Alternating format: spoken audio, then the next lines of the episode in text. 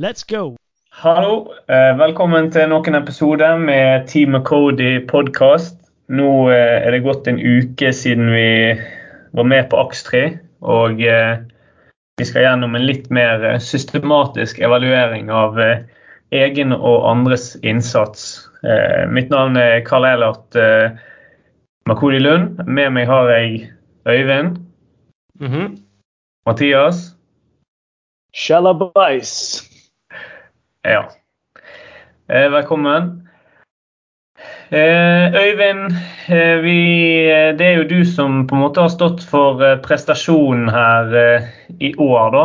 Ehm, så vi kan jo ta de tørre, tørre fakta først. Øyvind kom seg jo i mål på en tiendeplass, og jeg på en 26.-plass.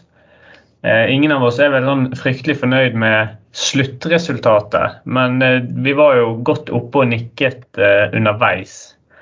Øyvind, hva sier du til egen innsats? Nei, jeg, jeg syns jo det at eh, Jeg hadde et mål om å være med og prege konkurransen.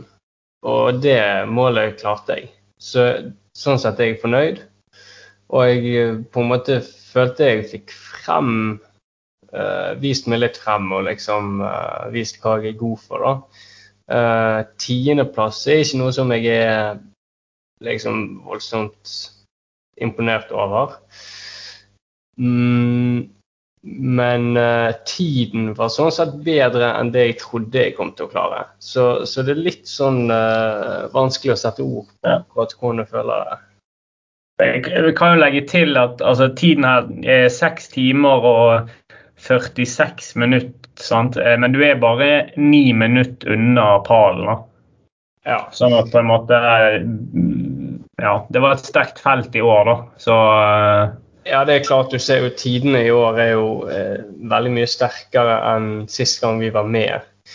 Eh, så det preger jo litt eh, hva plass man får. Eh, men prestasjonen var ganske god, men jeg var jo, jeg syklet meg opp på en andreplass. En ganske, ganske eh, overlegen andreplass, kan du si. Jeg hadde stor luke bakover. Så det føles litt sånn bittert eh, å være så nært et veldig bra resultat. da.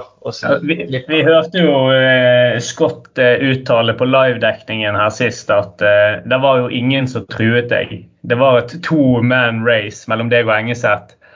Og rett etter han sa det, så ble du forbiløpt av åtte stykker. Eh, så det var jo en liten smell der, men eh, Og det var, hvis, det var liksom ikke grenser for hvor avgjort dette var. Det var nærmest så det ikke var noen andre med i, i løpet, liksom. Mm. Uh, så han kjørte veldig hardt uh, på den. Ja, uh, altså, jeg vil jo si jeg føler det litt sånn som kan du si hvis Brann hadde spilt mot Barcelona, og så taper de eh, 5-4, så er det på en måte et helt greit resultat. Men hvis Brann leder 4-0 til pause, og så taper de 5-4, så er det likevel et lite sånn snev av bitterhet. Sånn, det kunne liksom blitt så bra. Så eh, det er liksom eh, 30 fornøyd, eh, 70% bitter.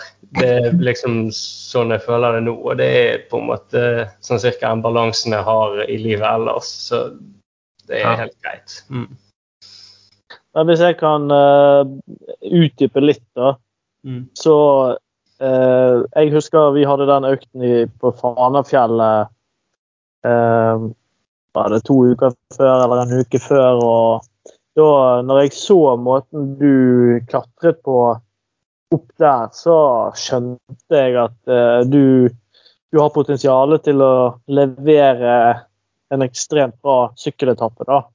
Mm. Ehm, og Men jeg vet ikke eh, altså Vi har jo snakket mye om treningsfilosofi, og nå, skal ikke jeg snakke for min syke mor, men altså, du har jo kjørt en treningsmodell der du har my, mye hardtrening, eh, og, og du kanskje mangler litt det grunnlaget og, og antall timer. Eh, altså den utholdenheten og, og den seigheten. og jeg vet ikke hva, om du har noen tanker om det. Er det på en måte det du mangler, eller handler det mer om næring eh, som, som gjør at du går tom? Jeg tror nok at uh, det handler mest om, uh, om mangel på lange økter, rett og slett. Jeg har uh, trent mye økter på én time, to timer, noen på tre, tre timer. men veldig lite så lenger enn det. og så er det sånn Her sykler vi i fire timer, og så løper i to timer. Så jeg, jeg, holdt jo i liksom fem timer, da, men jeg skulle holdt i seks. Da, hadde, da kunne jeg fått andreplassen, da. Uh, og tror at det eneste Det er ikke så mye som skulle til for at det hadde gått. Det er bare et par mer av de lange sykkelturene. Mm. Så det Ja. Men var det noe som du på en måte visste at du manglet, eller var det en prioritering du gjorde, å ikke ta de lange øktene? Nei, det, det, var jo Jeg visste jo på en måte at det var et hull i treningsopplegget mitt som jeg eh, Det var ikke så lett å gjøre noe med, på en måte. Eh, tenkte jeg da i hvert fall. Men jeg ser jo at jeg kunne jo dekket det mer med å ta liksom fire-fem timers turer på Rølen og sånn som det er i vinter.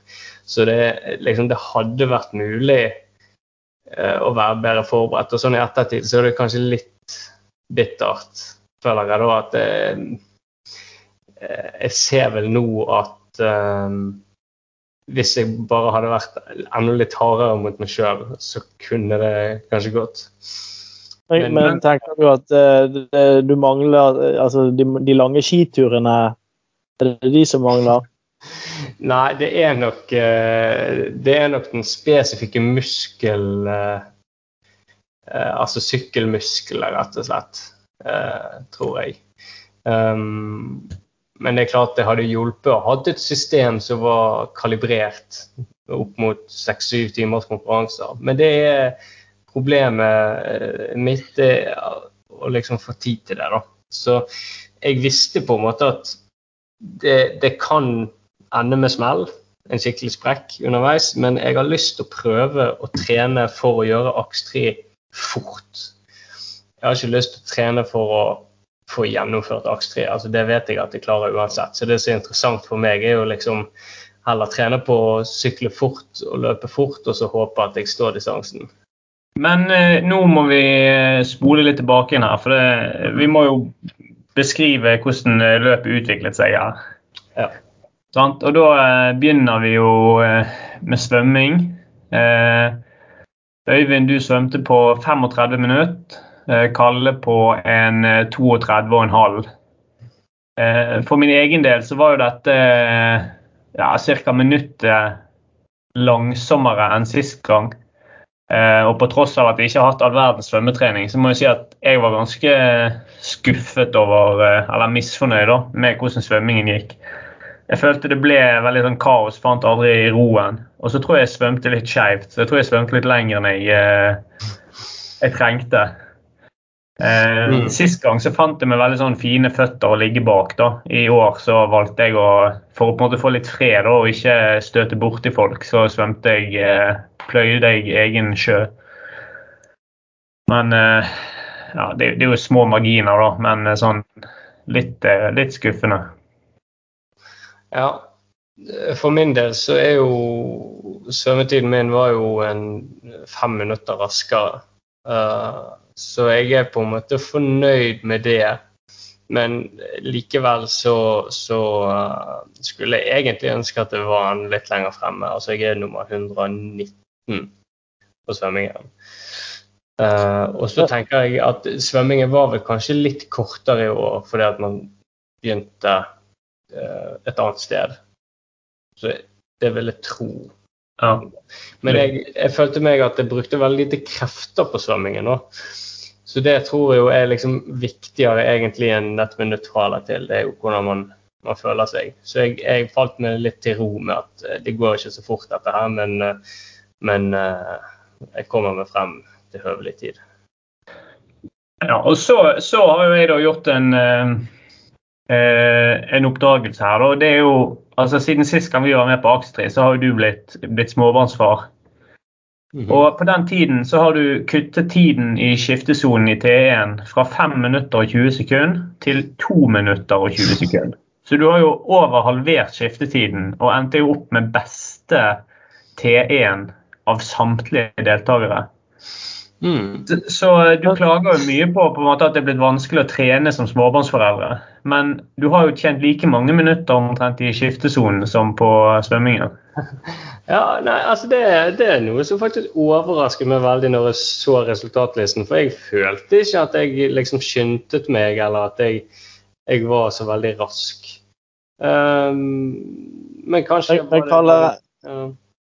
Vi har jo fått rapporter på at, uh, at du uh, kokte opp en eh, kopp med te og lagde deg en omelett og tørket deg og satte deg ned i teltstolen. For du har jo Ja, altså, jeg, uh, tid i skiftesonen. jeg brukte faktisk ikke lengre tid enn jeg gjorde i, i fjor. Men jeg valgte jo å kle på meg lang sykkelbukse. Og det er klart at det gjør at det tar litt eh, ekstra tid, da, for du skal på en måte ha på deg eh, noe over beina. Um, eh, samtidig så syns jo jeg òg at eh, jeg var jo start, jeg var start nummer én eh, av en eller annen grunn.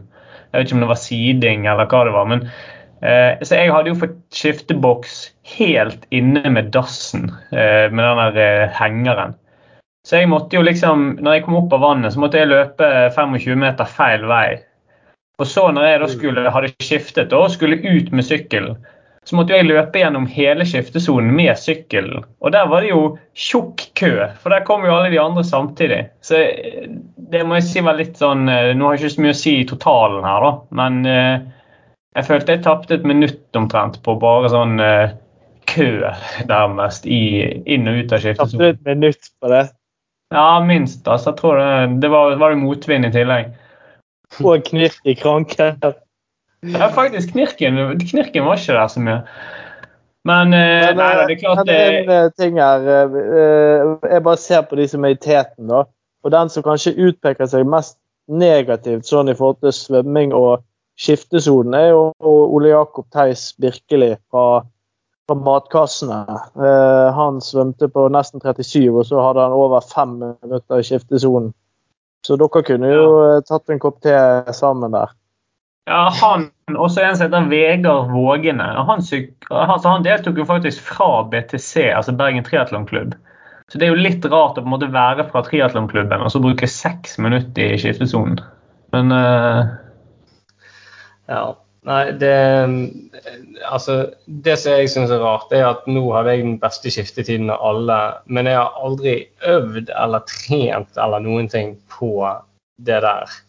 Så det er liksom Mange eh, gjør jo faktisk det, men det som funket for meg, var egentlig bare at uh, jeg visste nøyaktig hva jeg skulle ha på meg. Fordi at i fjor så var det sånn at jeg skulle på en måte bestemme når jeg sto i skiftesonen om jeg skulle ha på jakke eller ha på liksom sykkelbukse eller løse bein eller hva. Men liksom bare det å ha bestemt seg på forhånd hva man skulle ha, det hjalp jo veldig. mm.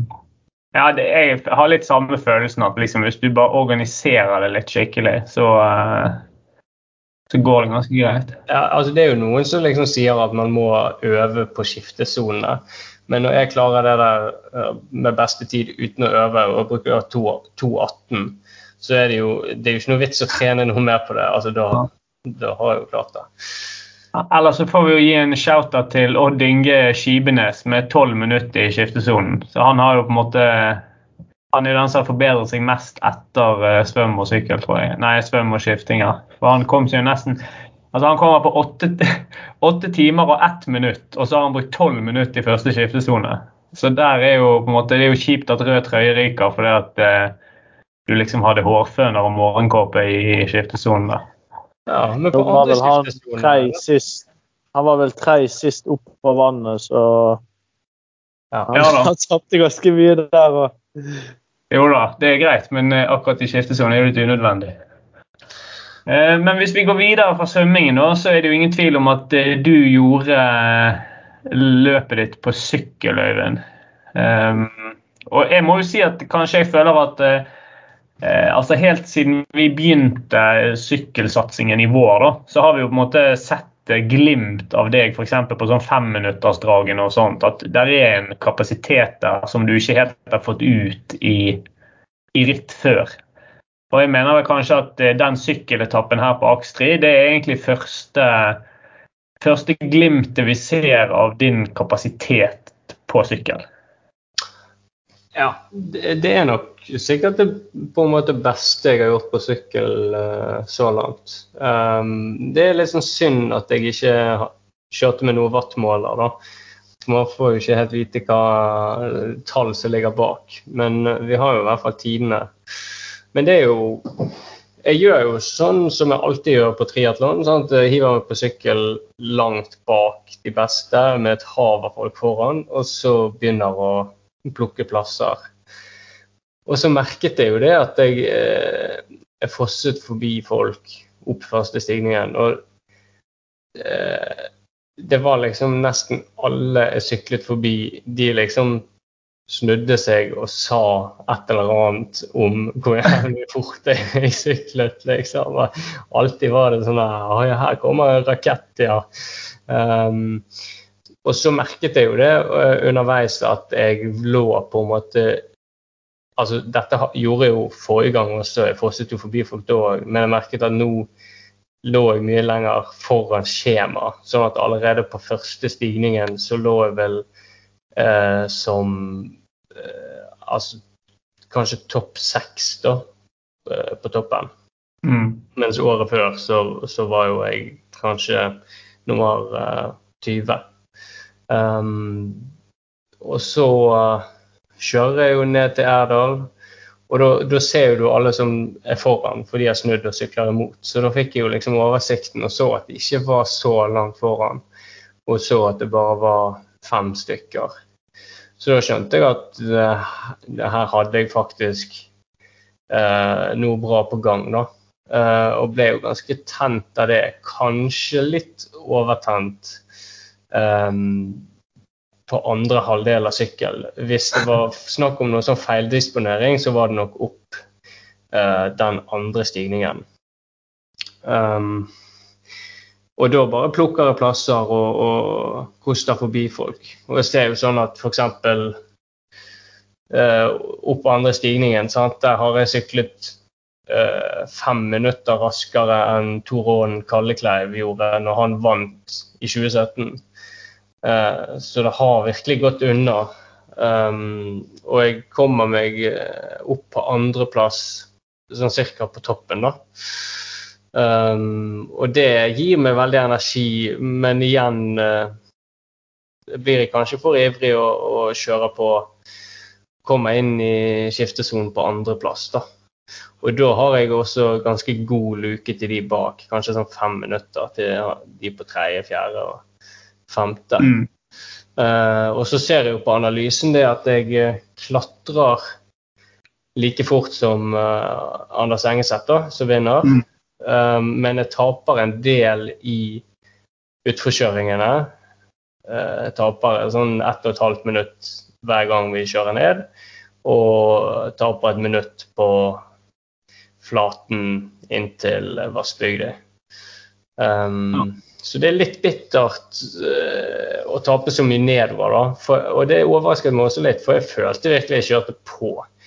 Men uh, folk kjører som noen svin, altså. Det, og det kom jo en fyr i, på temposykkel uh, som lå over rammen og bare kostet forbi meg på vei ned til Erdal. Så, um, og det var jo vått og alt, men um, det kan jo være Det der du sier der, Øyvind Mm. Sorry, men uh, det overrasker meg litt. For jeg har fått inn på øret at Engeseth hadde lovet uh, familien sin at han skulle ta det med ro i utpåkjøringene. Så her er det mulig at man må ha seg et lite møte på kammerset. Ja, altså, det er klart Engeseth han er jo litt større enn meg og litt tyngre enn meg, så det er ikke naturstridig at han... tung! han, han, får litt mer fart enn meg kanskje på de flate strekningene, men jeg, jeg følte virkelig jeg kjørte det som var forsvarlig og ikke noe fortere. Kanskje har han hatt en liten fordel av å ha siden han lå først, så hadde jo han en motorsykkel som kjørte foran seg eh, deler av etappen, i hvert fall. Kanskje det er en liten fordel. Hvis vi fokuserer, bare, bare ta de to klatringene, sant, så har dere jo klatret egentlig helt likt. Og han, eh, Anders har jo kjørt med, med wattmåler. Og det er jo egentlig ganske sånn basic. I begge de eh, klatringene så ligger han på 350 watt ca. Eh, og hvis du tar 350 og deler på eh, 87 kilo eller et eller annet sånt, og så ganger du med dine 72 kilo, så kommer du til 290 watt. Og, og det stemmer veldig godt med det Strava estimerer også. Så jeg tror vi kan tenke ganske klart at du har kjørt egentlig to timeslange klatringer på ca. 290. Og så eh, kommer platåene og flaten i tillegg, da. Mm. Det er jo ganske, ganske så sterkt. eh. Men jeg syns ikke det er så sykt. eh, 92, men det som jeg syns er sykt, er at altså, du er jo blitt mye lettere. Og du har så bra kraft. Det syns jeg er sykt. Altså, du er 72 73. Ja, eh, altså Jeg er enig i at jeg syns ikke det høres så sykt ut at det kjører på 290 watt. Når jeg, jeg har jo testet FTP på altså Strava estimerte jo 310 watt FTP i vinter, liksom.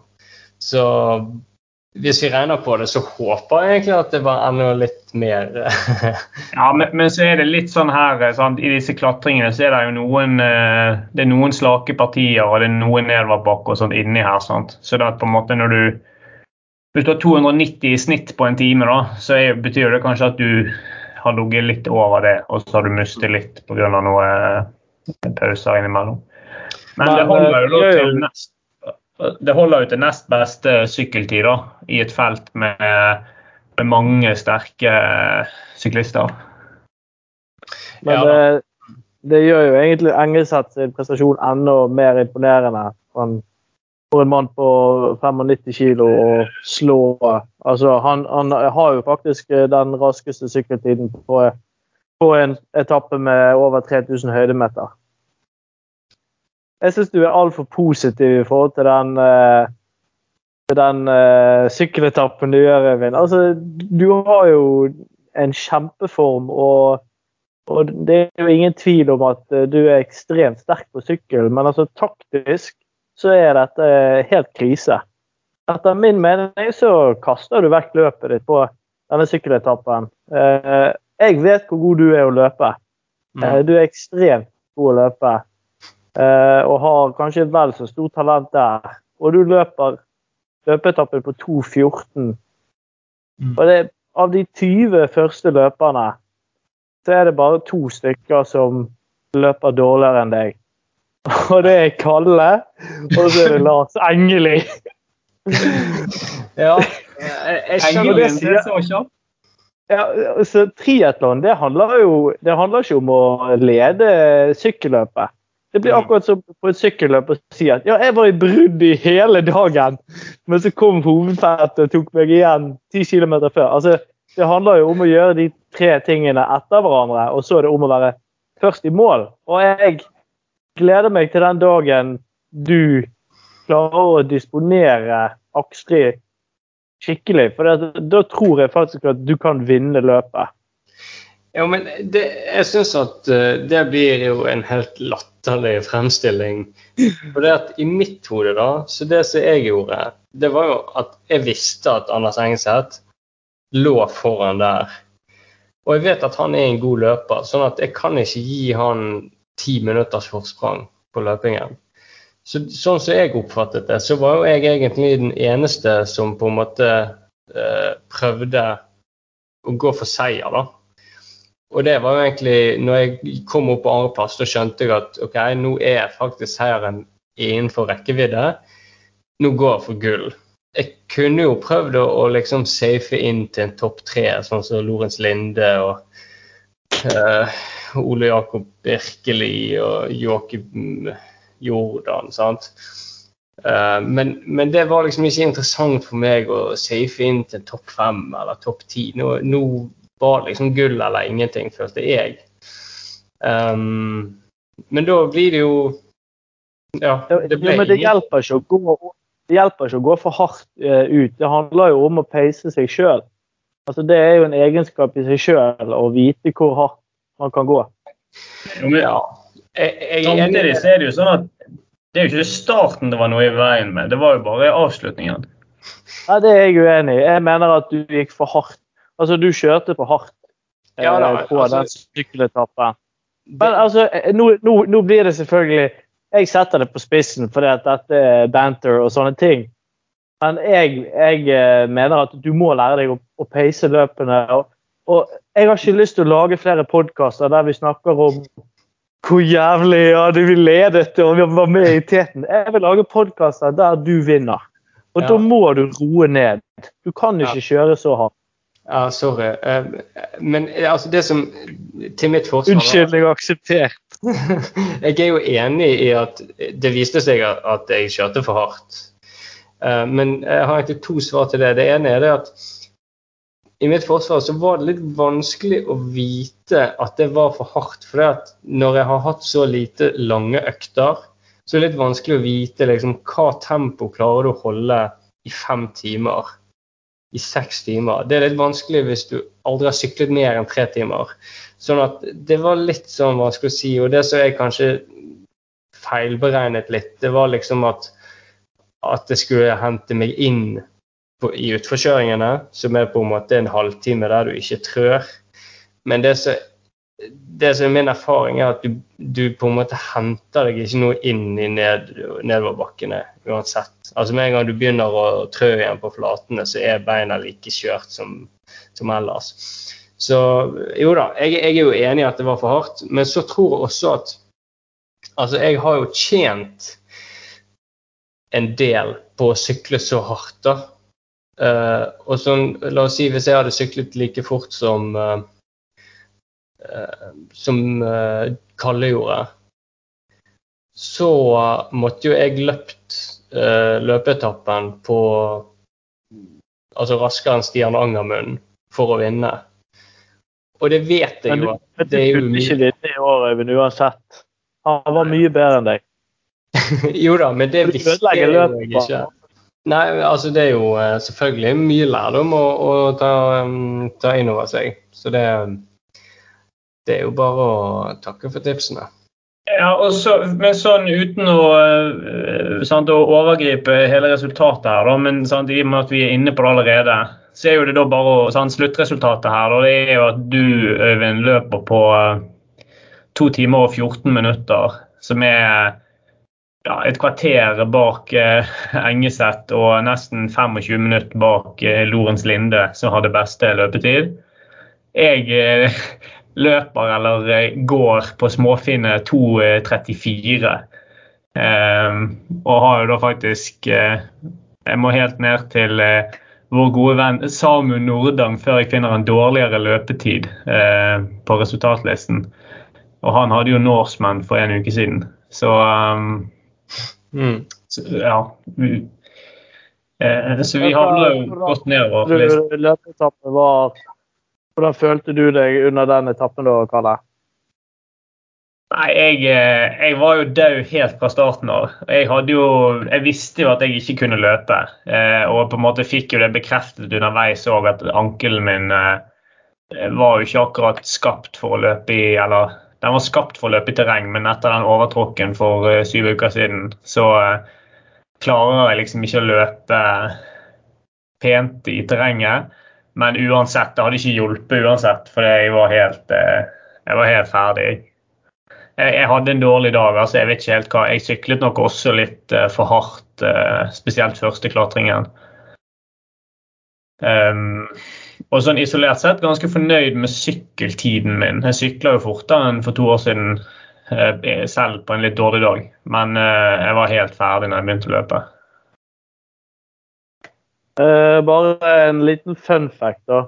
Uh, jeg var jo i T2 uh, når du var der. Du hadde jo for så vidt en grei T2 246. Men uh, du holdt faktisk på å få en tidsstraff i uh, T2 fordi at du hadde bare hevet masse boss og alle klærne dine utover hele området. Og du hadde en sånn pakke med saltstenger som bare var strødd utover hele T2. Så jeg eh, fikk eh, streng beskjed fra arrangøren at eh, hvis ikke jeg plukket opp det der, så ville du få en tidsstart. Jo, men jeg trodde det var derfor man hadde hjelpeapparat. Jeg trodde ikke at jeg skulle liksom koste og støvsuge i T2 før jeg fikk lov til å løpe. Du kan bare sende fakturainfo uh, til meg, Ja. hvor jeg skal fakturere.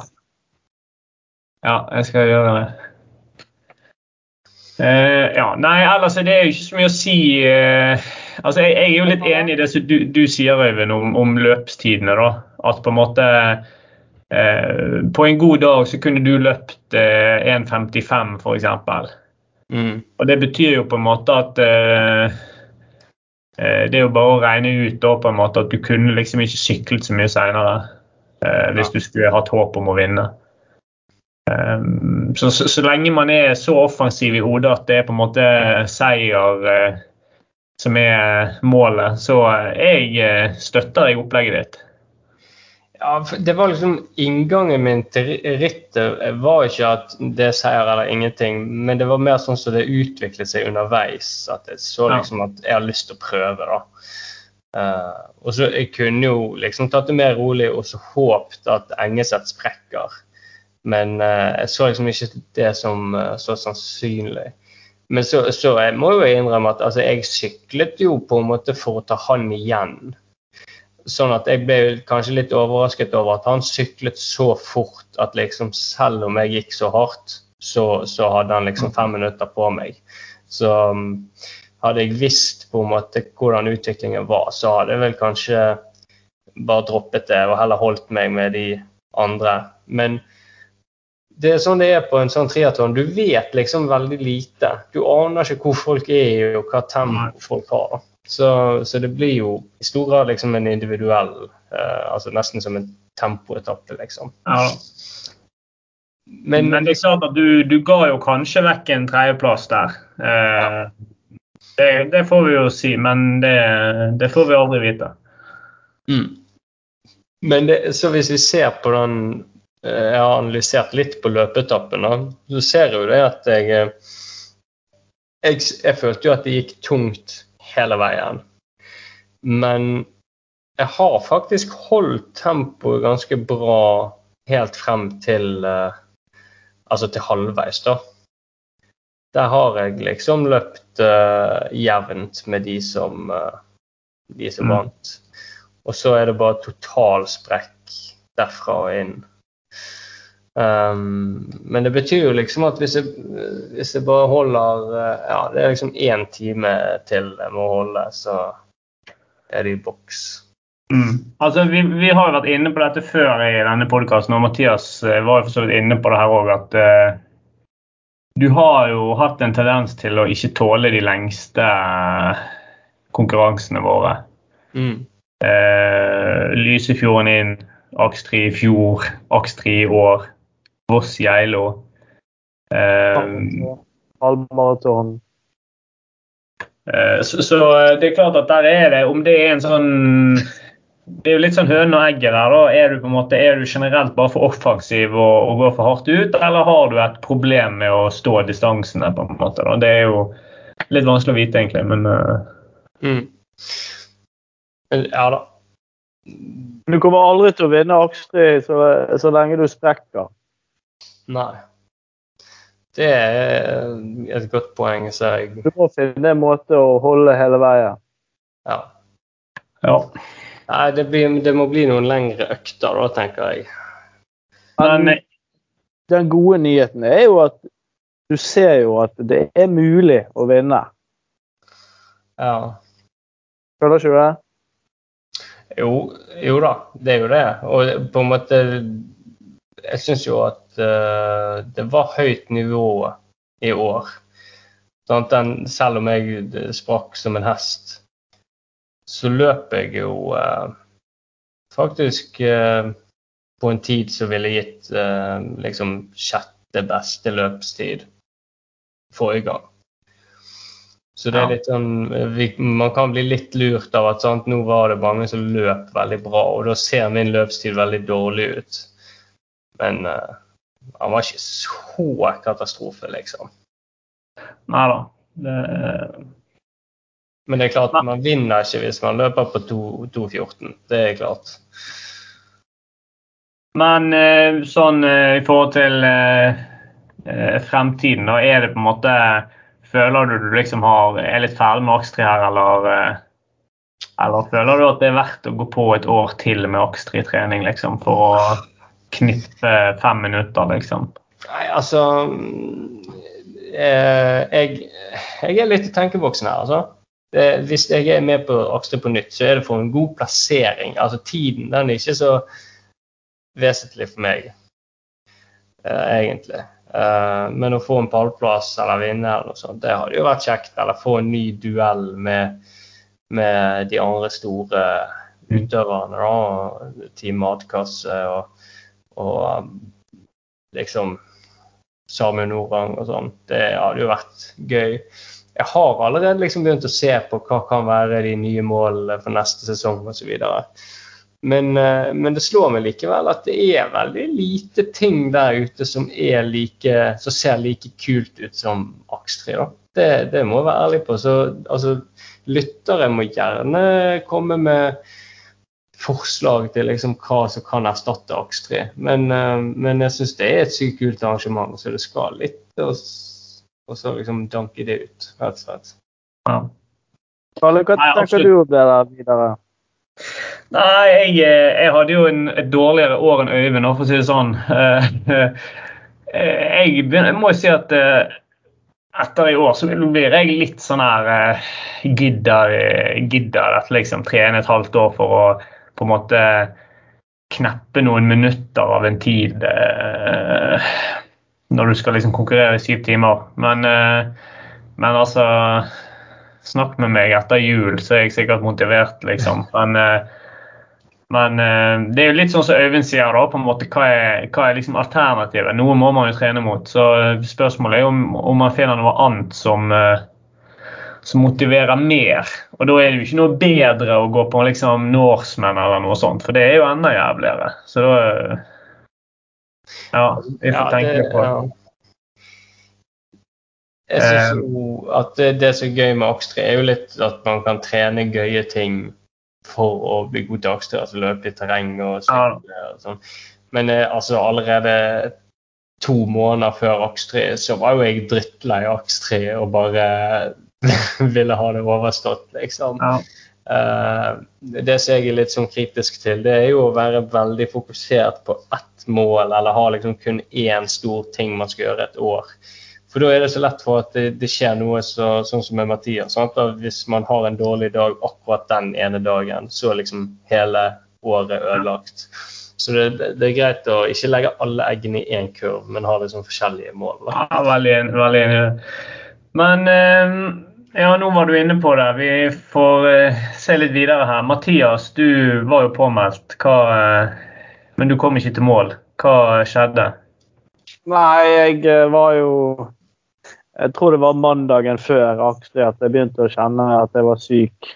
Og eh, sluttet Jeg trente ikke på fire dager og eh, ja, håpte liksom at det skulle bli bedre og bedre, da. Prøvde å lure meg sjøl litt til det og stilte til start. og jeg kjente ja, På svømmingen gikk det egentlig helt fint. Eh, da kjente jeg liksom ikke at jeg eh, var syk. Og så når jeg satt meg på sykkel, så var beina bare helt jævlige. Altså, jeg ble grisestiv og jeg hadde syklet liksom eh, 22-240 watt og bare ble fullstendig pinnestiv. Så bare prøvde jeg å fortsette og syklet kanskje en halvtime. Men eh, det ble bare verre og verre. Og til slutt så klarte jeg nesten ikke å sykle lenger. Så da bare eh, brøt jeg, rett og slett. Så ja. Så, men nå, eh, nå er jeg blitt frisk og jeg var med på, med på Bergen skogsmaraton i går. Hadde en eh, fin duell med Stein Henrik eh, Olaussen på maratondistansen. og og vant det løpet, da. Så det var jo det var deilig å få en skikkelig gjennomkjøring. på en konkurranse der jeg fikk ut formen. Ja, du fikk brukt formen til noe, skulle jeg si. Så, men jeg har bare lyst til å waile litt inn i forhold til neste år, da.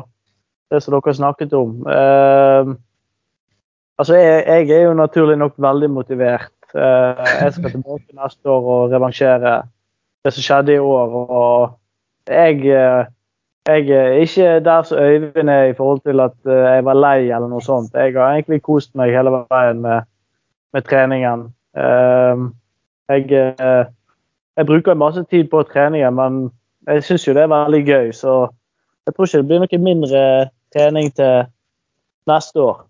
Så ja, får vi se. Jeg har jo snakket litt om å kanskje pensjonere meg om noen år. Så jeg, jeg tror jeg kommer til å være med på de ti neste aksjer. Jeg, jeg tror jeg, Jeg ser på Lorentz Linde. Han har eh, fire-fem unger, og han eh, han vinner nesten konkurransen. Han er vel over 40, eller rundt 40. Så, og det er jo en ting som jeg hadde tenkt å si. Altså, du ser det er mange rutinerte ringrever eh, som er med og gjør det bra i den konkurransen. her. Du har Seige, Bjørn, Samund Norang. Eng, Engeseth har jo to unger. Nyhammer eh, Vi har ikke snakket om Nyhammer, men eh, vi har jo aldri en podkast uten at vi snakker om Nyhammer. Så. Nyhammer har jo ikke akkurat herjet i Ox3 de siste par årene, da. Men, men nivået er jo det.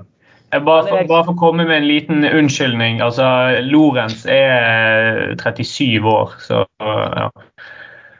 Han er bare 37, ja. Faen, da kommer han til å være god i mange år. Ja, det... Nyhammer og Lorentz uh, gir seg. Nei, men jeg, jeg ser for meg å, å gønne på i årene fremover. og Jeg skal være med på, på alt, jeg. Både sykkelritt og triatlon. Ja. Ja, da kan jeg bare sende ut en litt sånn advarsel til, til fremtidige elever i, på videregående. Altså, det blir mye streik fremover, for det har jo gitt enorm form i år. Ja. Eh, vi fikk dårlig utbytte nå i vår, så det blir ny streik til neste år. De neste ti årene, sier du jo. Så Vi gjør sånn som så han der de som tar verdensrekorder. Vi, vi bare streiker oss bitte litt opp. Ta en krone i året. ja. ja. stå på krava. Men da tenker jeg, altså Du sier du, du har kost deg med treningen frem til akstri, men mitt inntrykk er jo litt at du ikke har trent så mye til akstri. Altså, du har jo ikke akkurat uh... Jeg har trent jævlig mye. du, hvor mange svømmeøkter har du hatt? sant? Altså, Nei, det er vel kanskje ti stykker. Men altså, jeg har jo trent jævlig mye sykling og løping. Ja, men du, det var jo primært sånn på slutten av sommerferien at du hentet frem sykkel og startet en litt sånn hasteopptrening, var ikke det? Ja Jeg har det fått Ja, hvis du vil kalle det det, så er det vel kanskje det. Jeg mm. føler at jeg har trent bra, da. Ja. Ja, nei, men Det er jo det som gjør at eh, man gjerne har lyst til å komme tilbake. Det er jo at man føler man har mer å, å komme med. og liksom At man ikke har fått ut alt man er god for. da. Så jeg tror hvis jeg hadde vunnet i år, så kan det være min motivasjon hadde vært litt svakere. Men nå føler jeg i hvert fall foreløpig at jeg er liksom hevngjerrig og, og bitter. Og det er jo veldig bra da for neste år. Jeg har iallfall Spennende med Engeseth å se hva hva som er status der? Ja, jeg har iallfall ett uh, forsett. Jeg gidder ikke trene én meter svømming uten en uh, trener. For det har jeg ikke fått noe utbytte av. Men uh, folkens, jeg hadde jo en prat med Lars Engeli etter Akstri. da. Og så fortalte jeg Lars hva jeg svømte på. da. Jeg var jo egentlig ganske fornøyd fordi jeg svømte tre minutter bedre eh, enn eh, året før, eller i 2019.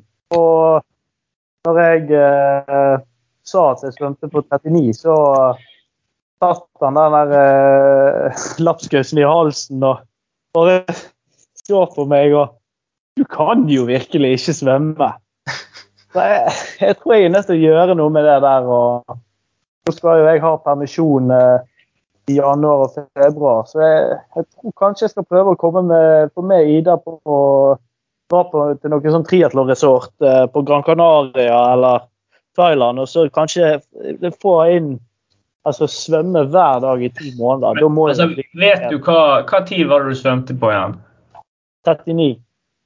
Altså, for det, Da er du jo på en måte på eh, bunn 15 av alle som svømmer, på en måte. Og det er jo Takk for liksom informasjon! Ja, men liksom på en måte som en eh, 32 år gammel eh, idrettslærer med all verden tid til å svømme, så eh, du skal jo ikke være der. Du er jo vekk ti minutter, liksom. Eh, og altså, Engeli svømmer jo, svømmer jo bryst og havner på en måte midt på eller nedre halvdel av av listen. Så det er klart at de, de fire-fem minuttene du legger igjen etter Lars Engeli, det er jo bare ren idioti, på en måte. Jo, men nå sier du at jeg eh, er dårlig. Vil det ikke da være smart å få ta to måneder og bare få, eh, få det fikset, liksom? Jo, jeg tror du kommer langt med det, men, eh, men det er jo på en måte Du har jo på en måte gjort en slags stolthet i å være dårlig, nærmest. Altså, Du har jo aktivt gått inn for å unngå svømmetrening. Du burde jo bare gjort som men jeg, jeg vil ikke si stolthet, men jeg, jeg har unngått å trene det. Det er korrekt. Altså, hvis, jeg, hvis, jeg hadde gått inn, hvis det hadde vært sånn funksjon her på, på resultatlisten at du kunne sortere folk på om de svømte bryst eller crawl, så, så er jo på en måte alle som har svømt på over 35, burde jo bare bytte til bryst eh, Ja, men jeg, jeg sier jo til deg at jeg skal fikse det, og så bare fortsetter du å slakte meg. Jo, greit det, men jeg bare skjønner ikke liksom, det på en måte, Du burde ha fikset det for lenge siden, da, kan du si. Ja men. Ja, unnskyld. Altså, alle som svømmer på over 35 her, de ser jeg jo på som totalt useriøse. Så du ser på Steven Williams som en useriøs utøver? Andrew Dunn, uh, Petter Mjell altså det Jon er jo Grieg, er ikke det sjefen din? Ole Jakob, for eksempel. Eh, Sverre Hostad. Altså, dette her er på en måte Ja. Det er liksom Ja, der, er- der, er- der har man bommet med, med eh, planleggingen, mener jeg, da. Det går liksom ikke på nivå, det går på feil strategi. ja da, men nå sier jeg nå skal jeg fikse det. Ja. Denne tiraden tror jeg kanskje begynner å miste sin kraft etter hvert. Um, men det er jo, jeg er jo glad for å høre at du har lyst til å trene og bli bedre. Og det jo Det kunne jo vært en taktisk fordel å ha flere kort å spille på på Aks3. Sende fram en mann eller et eller annet. Ja. Så ja. Ja, nei, Vi får ta akkurat avgjørelsen på Akstri senere. Men eh, utenom Akstri da, hva eh, skjer fremover her nå? Nei, altså terminlisten er jo smekkfull. Fordi at uh, alt har jo blitt uh, flyttet til høsten nesten. Så det er jo bare å velge og vrake i ting. Nå tenker jeg uh, Nordhordland rundt neste søndag. Det blir jo den neste store sykkelfesten på Vestlandet. Eh, Så der tenker jeg vi må stille et kraftfullt lag og så prøve å markere oss eh, enten positivt eller negativt eh, i feltet. da. Eller, eller begge deler? Ja, i hvert fall få folk til å legge merke til oss, at de skal liksom føle på kroppen at vi er der. Og jeg mener jo at altså Skjærgårdsrittet, Mathias har aldri vært så sterk. Eh, Akstri, du har aldri vært så sterk. Eh, så jeg mener jo at vi alt ligger jo til rette for at vi skal kunne markere oss. Så jeg mener bare vi må, eh, vi må tørre å være litt offensive. Og, eh, og være, være der det skjer, da. Kanskje jeg skal prøve meg på et brudd eh, denne gangen.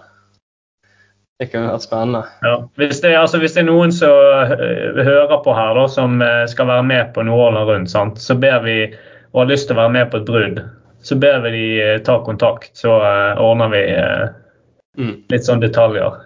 Sender ut et rundskriv.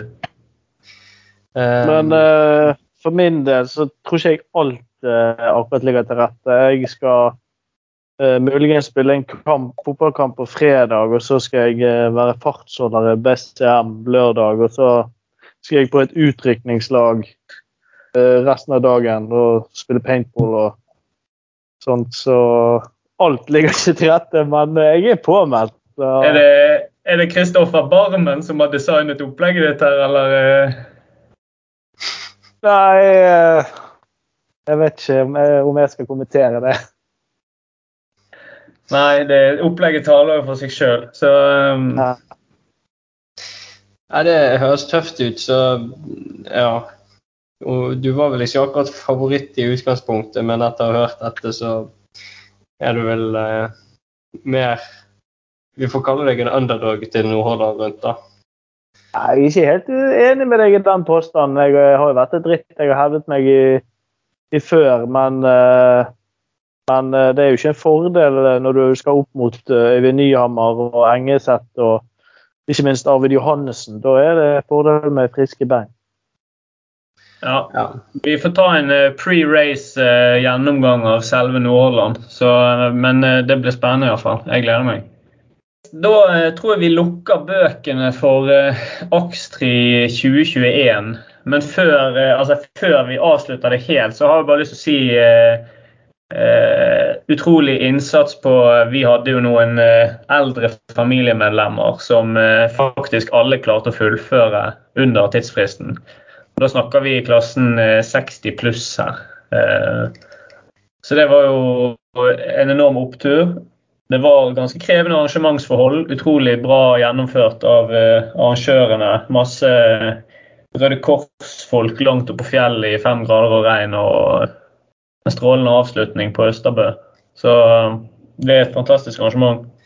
Ja, det er faktisk det. Og det er litt nesten synd at altså, De er kanskje litt dårlige på markedsføring. I hvert fall så er det liksom et arrangement få folk liksom vet om eller hører om. og Det står ikke så mye skrevet i media.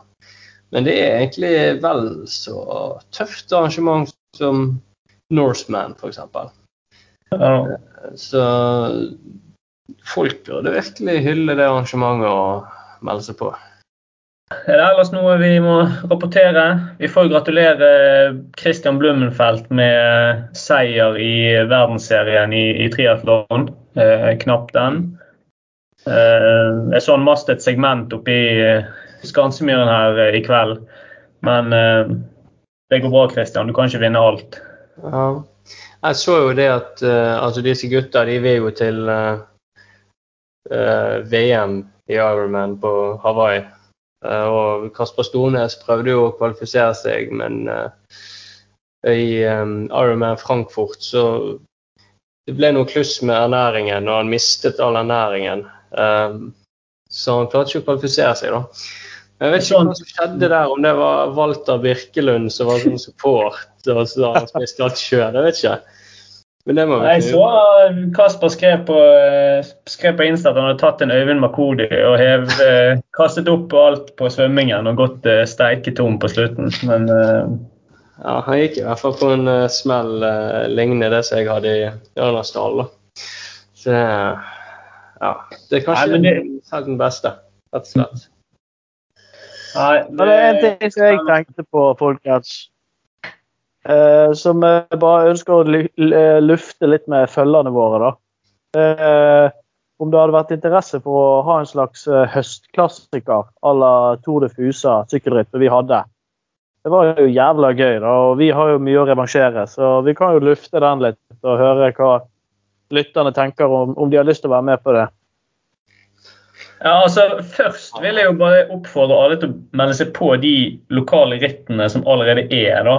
Så liksom eh, De som er litt mindre kjent, er jo f.eks. Eh, altså Én ting er jo Stureritt og sånn som kommer, men eh, Fanafjellet rundt. Det var et fantastisk ritt som var for første gang eh, Eller det har vel en historikk, da, men det ble arrangert i fjor og det ble arrangert i år også. Det er veldig sånn lavterskel. Bare møte opp og på, ut på skolen ute på ja, hvor er det? Ute på Smørås et sted? Slåttau, eller? Ja, Slåtthaug. Ja, En eh, så, søndag i morgen. så har du Sund fellesstart også, som skal være. Så det, det, er mye å ta av, og arrangørene skriker etter deltakere. Så det er jo bare å hive seg med. Men jeg støtter fullt ut uh, en, en, ny Tour de Fusa uh, ja, når som helst, egentlig. Jeg er med. Ja, for ikke å unna, altså Nå må vi passe litt på språkbruken her. Sant? For det, Tour de Fusa arrangeres jo faktisk som et etapperitt mm. eh, i Fusa. Det er jo ikke vårt arrangement. Nei, men jeg, Der også må vi, jo, må vi jo eh, få folk til å melde seg. Der er vel fire lag påmeldt foreløpig. Mm. Jeg hørte at uh, Kasper Valestrand uh, han var ute og rekrutterte ryttere til sitt lag, visstnok. Ja, det, det, kan bli interessant. Mm.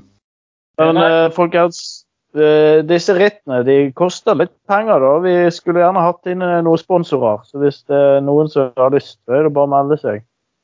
Jeg, jeg jobber, jobber, litt på sponsorfronten. Det er litt interesse i markedet, men det, det liksom, nå har ikke vi helt prestert sant, i rittene. Så en seier i Nordhordland f.eks. hadde vært godt for, for sponsorarbeidet. Nå vant jo jeg Bergen Skogsmaraton, og det har jo fått litt uh, oppmerksomhet. Ja, jeg har ikke hatt kontakt med sponsorene akkurat i dag, da, så på en måte det har tatt litt tid. Uh, men jo da, det, den skal brukes aktivt. Så uh, det er bare å melde sin interesse før vi blir snappet opp av Nike og Cannondale og disse store, liksom. Vi har jo gjerne lyst på litt sånn lokale samarbeidspartnere. Mm.